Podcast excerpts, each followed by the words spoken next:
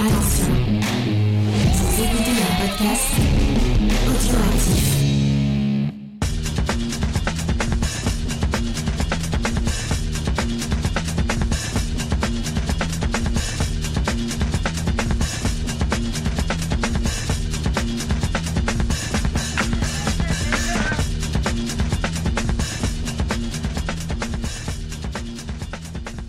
Salut à tous et bienvenue dans le podcast des réfracteurs. Une fois de plus, un podcast placé sous le signe de Sidney Lumet, le cinéaste qui anime tout notre mois d'avril. Je vous le rappelle, vous savez qu'il y a des concours sur Twitter pour gagner notamment Serpico, mais qu'il y a surtout énormément de contenu sur notre site. On balaye sa filmographie dans son intégralité, on n'oubliera aucun film, on vous le jure. Et aujourd'hui, on se concentre sur un film dont Sidney Lumet est particulièrement fier. C'est Le Long Voyage vers la nuit, ou plutôt Long Voyage vers la nuit, puisqu'il n'y a pas de déterminant avant le titre, sorti en 1962, et j'ai pour m'accompagner, comme la dernière fois, mon ami, mon frère, Gré Pigeon. La Dream Team, la Dream Team, ouais, ça va super bien. Ravi d'être avec toi, Spike, pour parler de ce film assez particulier dans la carte de Lumet. En tout cas, c'est son plus long. Il fait presque trois heures. Effectivement, si on écarte le documentaire sur Martin Luther King, mais qu'il ne réalise pas seul, c'est effectivement euh, le film le plus long de Sidney Lumet. Et comme d'habitude, on précise comment on a obtenu le film, et on vous le rappelle, pendant tout ce mois Sidney Lumet, les films, nous nous les sommes procurés par nos propres moyens. Et là, Greg, tu connais la suite? Eh ouais, le résumé. Et euh, une fois n'est pas coutume, c'est moi. Non, je plaisante. C'est toi qui t'en charges, Spike. Eh ben, le résumé aujourd'hui il va être assez succinct. Je dirais que Long Voyage vers la nuit, c'est euh, l'histoire pendant une journée et une nuit de la famille Tyrone, qui est composée euh, du papa, de la maman et de deux fils. Alors deux fils d'âge adulte. Et cette famille, elle est en pleine déliquescence. Elle est en proie à de nombreux démons euh, le principal, ça va être l'addiction à la morphine de Mary Tyrone, qu'interprète Catherine Hepburn. On reviendra sur le casting. Mais on va constater au fil du long métrage, doucement, que les autres personnages ont eux aussi leurs propres démons, comme je vous le disais. Et c'est au fur et à mesure que Sidney Lumet va lever le voile sur cette part d'ombre qui habite chacun. Et alors, mon cher Spike, comme d'habitude, il va falloir qu'on discute un petit peu de savoir où on est Sidney Lumet à ce moment-là. Il n'a pas fait beaucoup de films depuis la dernière fois qu'on s'est parlé. Hein. Alors effectivement, il n'a fait qu'un seul film entre L'homme à la peau de serpent, qui était notre précédent podcast, et Long voyage vers la nuit qui nous réunit aujourd'hui. Ce film, c'est Vue du pont, une petite coproduction française qui s'attardait sur la vie de travailleurs d'origine italienne dans le New York de son époque. Mais entre-temps, il n'a rien fait d'autre, à vrai dire, et il faut bien dire que Vue du Pont est aujourd'hui complètement oublié, presque introuvable. Nous, on a réussi à se le procurer et à vous en parler sur le site, euh, mais vous allez devoir galérer et peut-être même vous tourner comme nous vers le marché de la VHS pour le trouver, c'est dire. Toujours est-il que L'homme à la peau de serpent a redoré un peu le blason de Sidney Lumet, qui avait eu du mal à confirmer après 12 hommes en colère, et Long voyage vers la nuit est relativement attendu au moment où il sort. Mais Long Voyage vers la nuit, c'est aussi la rencontre avec un auteur, non? Ah oui, alors il faut parler un petit peu de, cet auteur, Eugene O'Neill, parce que le contexte de la pièce est, intéressant. Eugene O'Neill, c'est pas n'importe qui, c'est un très grand dramaturge, et au moment où sort le film, il est, décédé. Et euh, c'est pas pour rien que le film sort après la mort de son auteur, parce que vraisemblablement, à cause des éléments clairement autobiographiques de la pièce, O'Neill, il n'a fait faire que deux copies de son manuscrit. Il en a envoyé une euh, aux éditions Random House, avec des instructions strictes de ne publier l'œuvre que 25 ans après sa mort. Une autre copie a été envoyée à la collection O'Neill de l'université de Yale, et il a également déclaré qu'il ne voulait pas que le scénario soit produit comme une pièce de théâtre. Il meurt en 1953, et sa veuve, Carlotta Monterey, elle avait exigé que Random House publie le manuscrit immédiatement. Alors eux, ils étaient euh, assez assez proches de, de Gene O'Neill, ils ont refusé, mais pour des raisons juridiques, ils n'ont pas pu empêcher Monterey de récupérer le manuscrit et de le publier ailleurs. Donc effectivement, peu de temps après, au début 1956, la pièce va être jouée sur scène, tout d'abord en Suède et plus tard, la même année, aux États-Unis. Donc tous les souhaits de O'Neill ont été ignorés. Euh, c'est un vrai coup de poignard dans le dos de l'auteur qui a été, euh, qui plus est, donné par, son, par sa dernière compagne. Par contre, ça a été une aubaine pour les amateurs de théâtre, et notamment donc pour Sidney Lumet, qui est un grand fan de Jane O'Neill, et qui va décider de l'adapter en 1962. Alors on ne va pas se plaindre d'avoir obtenu un grand film au final. Un petit spoiler sur notre avis, on a tous les deux beaucoup aimé ce long métrage. Mais c'est vrai que euh, respecter les dernières volontés de l'auteur aurait peut-être été bienvenu. Toujours est-il que pour mettre en image Long voyage vers la nuit, Sidney Lumet va s'appuyer sur un casting dont il est particulièrement fier, je crois. Casting 4 étoiles. Alors déjà dans le rôle de la mère, on a Catherine Hepburn, tu l'as dit, qui a 55 ans au moment du tournage. Et à cette époque, c'est une des plus grandes stars d'Hollywood, hein, euh, tout simplement. Sa carrière en tout a duré plus de 60 ans. Elle était très connue pour son indépendance, sa personnalité fougueuse et son franc-parler, et elle cultivait un personnage à l'écran qui correspondait à l'image publique qu'elle avait, où elle jouait notamment régulièrement des femmes sophistiquées et volontaires. Alors absolument tout joué, hein, de la comédie loufoque au drame littéraire. Elle a reçu 4 Oscars de la meilleure actrice, avec 12, 12 nominations au total, et à ce jour c'est encore un record prends ça Meryl Streep. Euh, en fait, elle a Meryl Streep, elle en a même pas trois. La seule actrice qui a trois Oscars, c'est Frances McDormand. Euh, en 1999, euh, Catherine Hepburn a été nommée la plus grande star féminine du cinéma hollywoodien classique par l'American Film Institute. Et ses films les plus connus sont euh, Indiscrétion de George Cukor avec James Stewart et Cary Grant, The African Queen de Jane Houston avec Humphrey Bogart, ou L'Impossible Monsieur Bébé de Howard Hawks, toujours avec Cary Grant. Une très très grande femme à une grande dame et elle est accompagnée à l'écran par quelqu'un qui joue son mari qui est aussi assez remarquable. Ah oui, alors son mari dans le film, c'est l'anglais Ralph Richardson. C'était l'un des plus grands acteurs de théâtre de langue anglaise du XXe siècle. Euh, il a atteint l'apogée de sa profession au milieu des années 30 lorsqu'il est devenu une star dans le West End de Londres. Il est devenu le premier acteur de sa génération à être anobli en 1947, soit un an avant Laurence Olivier. Sa carrière au cinéma est loin d'être ridicule puisqu'il a à son actif deux nominations aux Oscars, dont une pour Greystoke avec Christophe Lambert et l'autre pour L'héritière de William Wyler aux côtés de Olivier de Havilland. Une de ses dernières prestations n'est pas la moins remarquée puisqu'il jouait l'être suprême dans le superbe Time Bandits de Terry Gilliam. Alors le couple parental est posé, mais qui joue le fils aîné?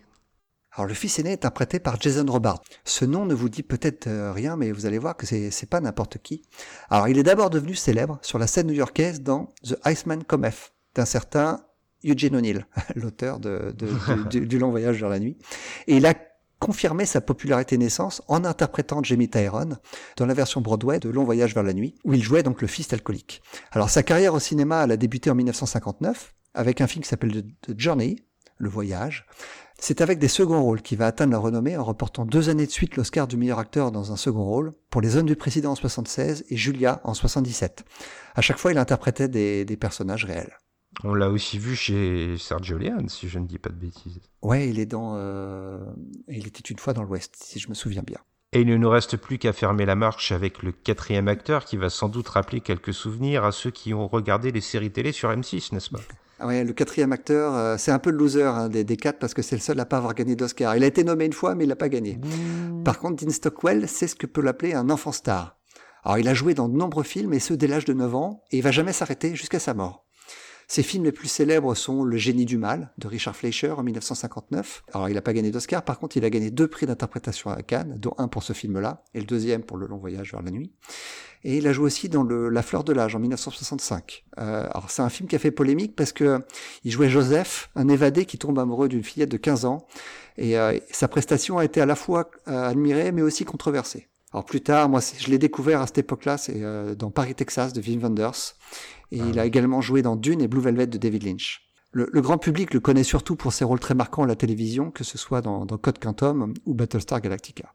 Eh ben merci de nous avoir présenté tous ces acteurs. Et moi, j'aimerais m'attarder un instant sur la relation qui a uni Catherine Hepburn et Sidney Lumet sur le tournage. Alors, relation professionnelle, bien sûr. Hein, je ne m'aventure pas sur des terrains euh, graveleux. Une prestation qui lui vaudra d'ailleurs sa neuvième nomination aux Oscars euh, sur les douze que tu nous as exposées plus tôt. Alors, euh, sur le plateau, Catherine Hepburn, c'est intéressant, elle a un peu euh, adopté le rôle de mère pour l'ensemble du casting. Et ce, avec une certaine double personnalité qu'on retrouve aussi chez son personnage. Donc, c'est peut-être une façon de s'y immerger totalement. On raconte notamment qu'elle euh, a trouvé une bouteille de vodka dans les affaires de Dean Stockwell, suite à quoi elle l'a lourdement engueulé, avant de découvrir que Dean Stockwell buvait en fait sur le plateau, non pas pour se mettre dans la peau de son personnage, euh, mais pour combattre le froid de canard qui régnait sur le tournage. À la suite de cette euh, mésaventure, que va faire Catherine Hepburn? Eh bien, elle va acheter un manteau à Dean Stockwell, le placer dans son vestiaire, et l'acteur ne le découvrira que le lendemain. Donc tu vois qu'elle a eu un petit peu ce rôle de mère poule, en quelque sorte, pour le plus jeune de la bande. Mais ce qui est intéressant, c'est aussi euh, la façon dont Sidney Lumet va la pousser dans ses derniers retranchements. Dans euh, Long Voyage vers la nuit, Catherine Hepburn, elle n'est pas séduisante. Elle est vieillie, elle est salie par le maquillage, sa coiffure ne tient pas bien en place, elle est vraiment fragilisée dans l'image qui était la sienne, celle d'une beauté d'Hollywood. Et il faut noter qu'à cette époque de sa carrière, Catherine Hepburn, en fait, elle veut, euh, elle veut casser son image. Elle est plus dans la, dans la première jeunesse, hein, je l'ai dit, elle a 55 ans, mais elle a, elle a pas peur de se mettre en danger dans ses rôles. Et elle veut vraiment euh, essayer de jouer des rôles très difficiles. Elle est très, euh, très ambitieuse de ce point de vue-là. Et ce, ce, ce rôle-là, lui va, lui va ravir. Absolument, et c'est une vraie complicité qui a dû naître avec Sidney Lumet pour réussir à la pousser justement dans ses derniers retranchements. Alors une complicité qui est née très tôt, en fait, dès leur rencontre. On raconte que Sidney Lumet s'est rendu chez Catherine Hepburn pour lui parler du film, et que quand il est rentré chez elle, il n'a même pas eu un bonjour ou un comment ça va, elle lui a immédiatement parlé de détails techniques, ce qui a beaucoup plu à Sidney Lumet, qui a été immédiatement conforté dans son choix. Mais au terme du tournage, il y a une certaine douleur qui habite Catherine Hepburn. En fait, elle s'est livrée à 100% pour son rôle, elle s'est investie et elle en est ressortie fragilisée, comme on le disait. À tel point que l'actrice qui avait l'habitude de regarder les rushs du tournage a refusé. Sidney Lumet l'a bien invité à le faire, mais elle lui a dit Tu m'as poussé dans mes derniers retranchements, tu as bien fait, je te fais confiance, le film sera bon, mais c'est trop dur pour moi de regarder ces images, je me suis trop donné. Voilà pour le contexte du film et il est temps maintenant de se pencher justement sur ce long voyage vers la nuit et sur la décrépitude de cette famille parce que c'est vraiment une famille à la dérive qu'on a en face de nous. Il faudra vraiment noter que toute la famille, à l'exception d'Edmund, donc le, plus jeune des fils, a de graves défauts. Alors James, euh, il, est, il est avare et égoïste. Marie, elle, on l'a dit, elle est dépendante à la morphine. Et Jamie, c'est un buveur et un menteur patenté. Mais Edmund, lui, il a, semble-t-il, aucun défaut. Il est attrayant, il est jovial, il a envie de profiter de la vie à pleines dents, sans cynisme. Et puisque l'œuvre est autobiographique, on a le sentiment que Jane O'Neill a voulu rendre des comptes à sa famille en se donnant délibérément le beau rôle. C'est assez étonnant car le vrai jeune homme était très loin de cette image parfaite qu'il semble vouloir se donner ici. C'est peut-être pas pour rien qu'il a voulu attendre 25 ans après sa mort pour que la pièce sorte enfin. Ah oui, peut-être qu'il avait peur de froisser sa famille et, et notamment sa, sa mère. mère hein. ouais. Parce qu'il faut bien dire que le rôle de Catherine Hepburn, comme on vous l'a dit, la fragilise. Donc elle est salie, elle est vieillie, elle est accro à la morphine, elle est vraiment au bout d'elle-même. Mais en même temps, on a l'impression pendant tout le film que c'est l'espèce de colonne vertébrale de cette famille. Ceci dit, ce serait une colonne vertébrale qui serait brisée. C'est une femme en mille morceaux qu'on a face à nous, et on ne sait jamais véritablement d'une scène à l'autre quelle va être sa mentalité. Parfois, elle est dans des accès de colère terribles, en général lorsqu'elle est en proie au manque à la morphine, et à d'autres temps, elle est joviale, voire rêveuse. Il y a même une séquence où elle s'endort carrément par terre. On a l'impression qu'en fait, cette femme, elle sert de lien pour toute la famille, mais un lien défaillant. Il y a une scène, moi, qui m'a beaucoup marqué. Alors, elle intervient tout à la fin, mais je vous rassure, elle ne spoile pas. C'est une scène où, en fait, après que les personnages masculins du film se soient écharpés autour de ce que doit être un acteur, eh bien, Catherine Hepburn apparaît, se met au piano, joue quelques notes, pas parfaitement, mais tout le monde se tait, l'écoute et fait place à l'art qui est le sien. On sent véritablement dans son rôle qu'elle impose une certaine lourdeur. Elle est le centre d'intérêt du film selon moi. Mais en face d'elle, il y a un être, un personnage plutôt, son mari, qui m'a profondément révolté. On a le sentiment que celui qui devrait être son compagnon n'est d'aucun soutien pour elle. Il a tendance à blâmer les circonstances, à rejeter la faute sur autrui, à ne rien accepter pour lui. Pire que cela, son fils le plus jeune, celui qui a la tuberculose, on va vite comprendre que ce père de famille qui n'est pas véritablement aimant, ou au moins qui ne sait pas comment aimer, l'oriente vers des médecins qui sont plutôt des charlatans. Et d'ailleurs, cette vision de la médecine assez fataliste, c'est aussi ça qui a plongé le personnage de Catherine Hepburn dans l'enfer de la drogue. Et une fois de plus, c'est plus ou moins cette image du père qui est liée. C'est un homme véritablement avare, qui ne veut dépenser aucun sou, et qui vit dans une espèce d'extase de l'image qu'il se donne de lui-même. Il croit être un acteur à succès, alors qu'en fait sa carrière n'a jamais décollé, et il est véritablement dans le monde de l'apparence. Et ça, Sidney Lumet, il va nous le montrer dans sa mise en scène, lorsque ce personnage va parler de son ancienne carrière, et qu'à côté de lui, il y aura une de ses perruques qu'il peigne inlassablement. Dans cette cellule familiale, moi j'ai eu le sentiment que les enfants étaient une espèce d'émanation euh, des parents. Edmund semble très proche de sa mère. Il a un caractère rêveur, il est attiré par la mer, son ancien métier était marin, et euh, cette liberté que lui octroyait sa profession, c'est son grand regret. Mais c'est peut-être encore plus criant lorsqu'on parle de Jamie, son grand frère, qui lui doit assumer le rôle de père que leur papa ne souhaite pas véritablement jouer, ou qu'il n'arrive pas à jouer en tout cas. Il prend le jeune frère sous son aile, et en même temps il ne se prive pas de l'engueuler lorsque cela euh, doit avoir lieu. Mais en même temps, on a l'impression, dans Long Voyage vers la nuit, qu'il y a une espèce de responsabilité injuste qui pèse sur les enfants. On leur demande des choses qui devraient leur être épargnées. Ils doivent suppléer leurs parents en permanence. Pour montrer toute cette déliquescence de la famille, j'ai l'impression que Eugene Unil, parce que je pense que c'est un geste d'écriture plutôt que quelque chose qui vient de Sidney Lumet, il va utiliser un mot bien particulier qui va revenir très régulièrement pas forcément pour parler des personnages en eux-mêmes, mais parfois de situations ou d'anecdotes, c'est le mot rotten. Alors le mot rotten, il est connu des cinéphiles parce qu'il y a un célèbre site de notation qui s'appelle Rotten Tomatoes, que vous connaissez sûrement si vous, si vous êtes passionné de cinéma. Mais ce mot rotten, il a une signification bien particulière, il veut dire pourri. Et finalement, pourri, c'est un peu ce qui caractérise les liens familiaux dans la famille Tyrone. D'ailleurs, oui, ce qui est vraiment intéressant avec, ce, avec cette avec cette décrépitude, c'est le côté progressif de l'intensité des relations des personnages. Le film commence par des petites querelles au petit déjeuner à propos des ronflements du père, pour s'intensifier de plus en plus. Le venin, la pourriture, va se mélanger au sang de ces personnages de plus en plus profondément. Chacun d'entre eux a des raisons d'en vouloir aux trois autres et ne se cache plus de montrer ses désaccords, quitte à se faire souffrir les uns les autres. Mais le conflit qui euh, oppose tous les membres de la famille Tyrone, il n'est pas ouvert, ou au moins il n'est pas ouvert au début, il est plutôt larvé. J'ai eu l'impression que, au moins pendant la première heure du film, on était dans un royaume de non-dits, une espèce de cellule familiale, comme on l'a dit, où les choses ne se disent pas. Tu nous l'as dit, ça commence par des disputes anodines, mais on sent que sous ces disputes, il couvre des événements bien plus graves. Ce non-dit par le dialogue, il est aussi présent à l'image. Assez régulièrement, il y a des personnages qui vont se mettre en marge, qui vont rester dans le cadre, mais qui vont être en arrière-plan immobiles et qui vont assister aux querelles qui opposent deux autres personnages. Et si vous ne savez pas comment jouer l'immobilisme au cinéma, je vous conseille de regarder Long Voyage vers la nuit et notamment la prestation de Jason Robards qui est régulièrement en arrière-plan, mais sur son visage on lit véritablement toute une palette d'émotions intenses qui donne la splendeur au film.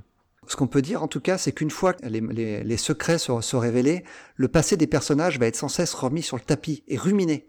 Ça n'est pas sans raison. Hein. Cette famille est mortifère, elle n'a pas d'avenir, et même, euh, je dirais même plus loin, euh, elle n'a plus que très peu de temps présent restant. Ces quatre personnages, ils sont écrasés par le poids de l'échec qu'ils ont accumulé au cours de leur vie. Et on, va, peut commencer notamment par le problème des dépendances, euh, que ce soit celle de la mère ou celle du fils. Effectivement, la dépendance va être un sujet central, principalement celle de Catherine Hepburn, comme tu le dis. Et là, j'ai trouvé que le film faisait quelque chose d'assez intéressant, c'est-à-dire que d'un côté, on a la dépendance qui est admise et celle qui est bannie. La dépendance à la morphine, c'est le démon qui passe sur cette famille. Et je ne dis pas le contraire. Mais en même temps, on voit le père Tyrone régulièrement boire de l'alcool sans que personne ne lui fasse la moindre remarque. Pourtant, on comprend, au fur et à mesure du film, que cette dépendance à la boisson, c'est un peu ça qui a condamné sa carrière. En fait, c'est tout le concept de maison qui est interrogé dans le film, et très frontalement. Catherine Hepburn le dit clairement à son mari Tu ne m'as jamais offert de foyer. Et toute la maison dans laquelle va être circonscrite l'action va revêtir un caractère presque symbolique. Par exemple, la chambre d'amis, qu'on ne verra jamais, c'est le lieu de péril, c'est celui où Catherine Hepburn s'adonne à la morphine. Le grenier, quant à lui, qu'on ne verra pas non plus, abrite les vestiges de la vie passée des personnages, et plus spécialement du père et de la mère, et des regrets qui l'accompagnent. Mais dans ce long voyage vers la nuit, il y a un élément, moi, bien particulier qui m'a interpellé, c'est le brouillard.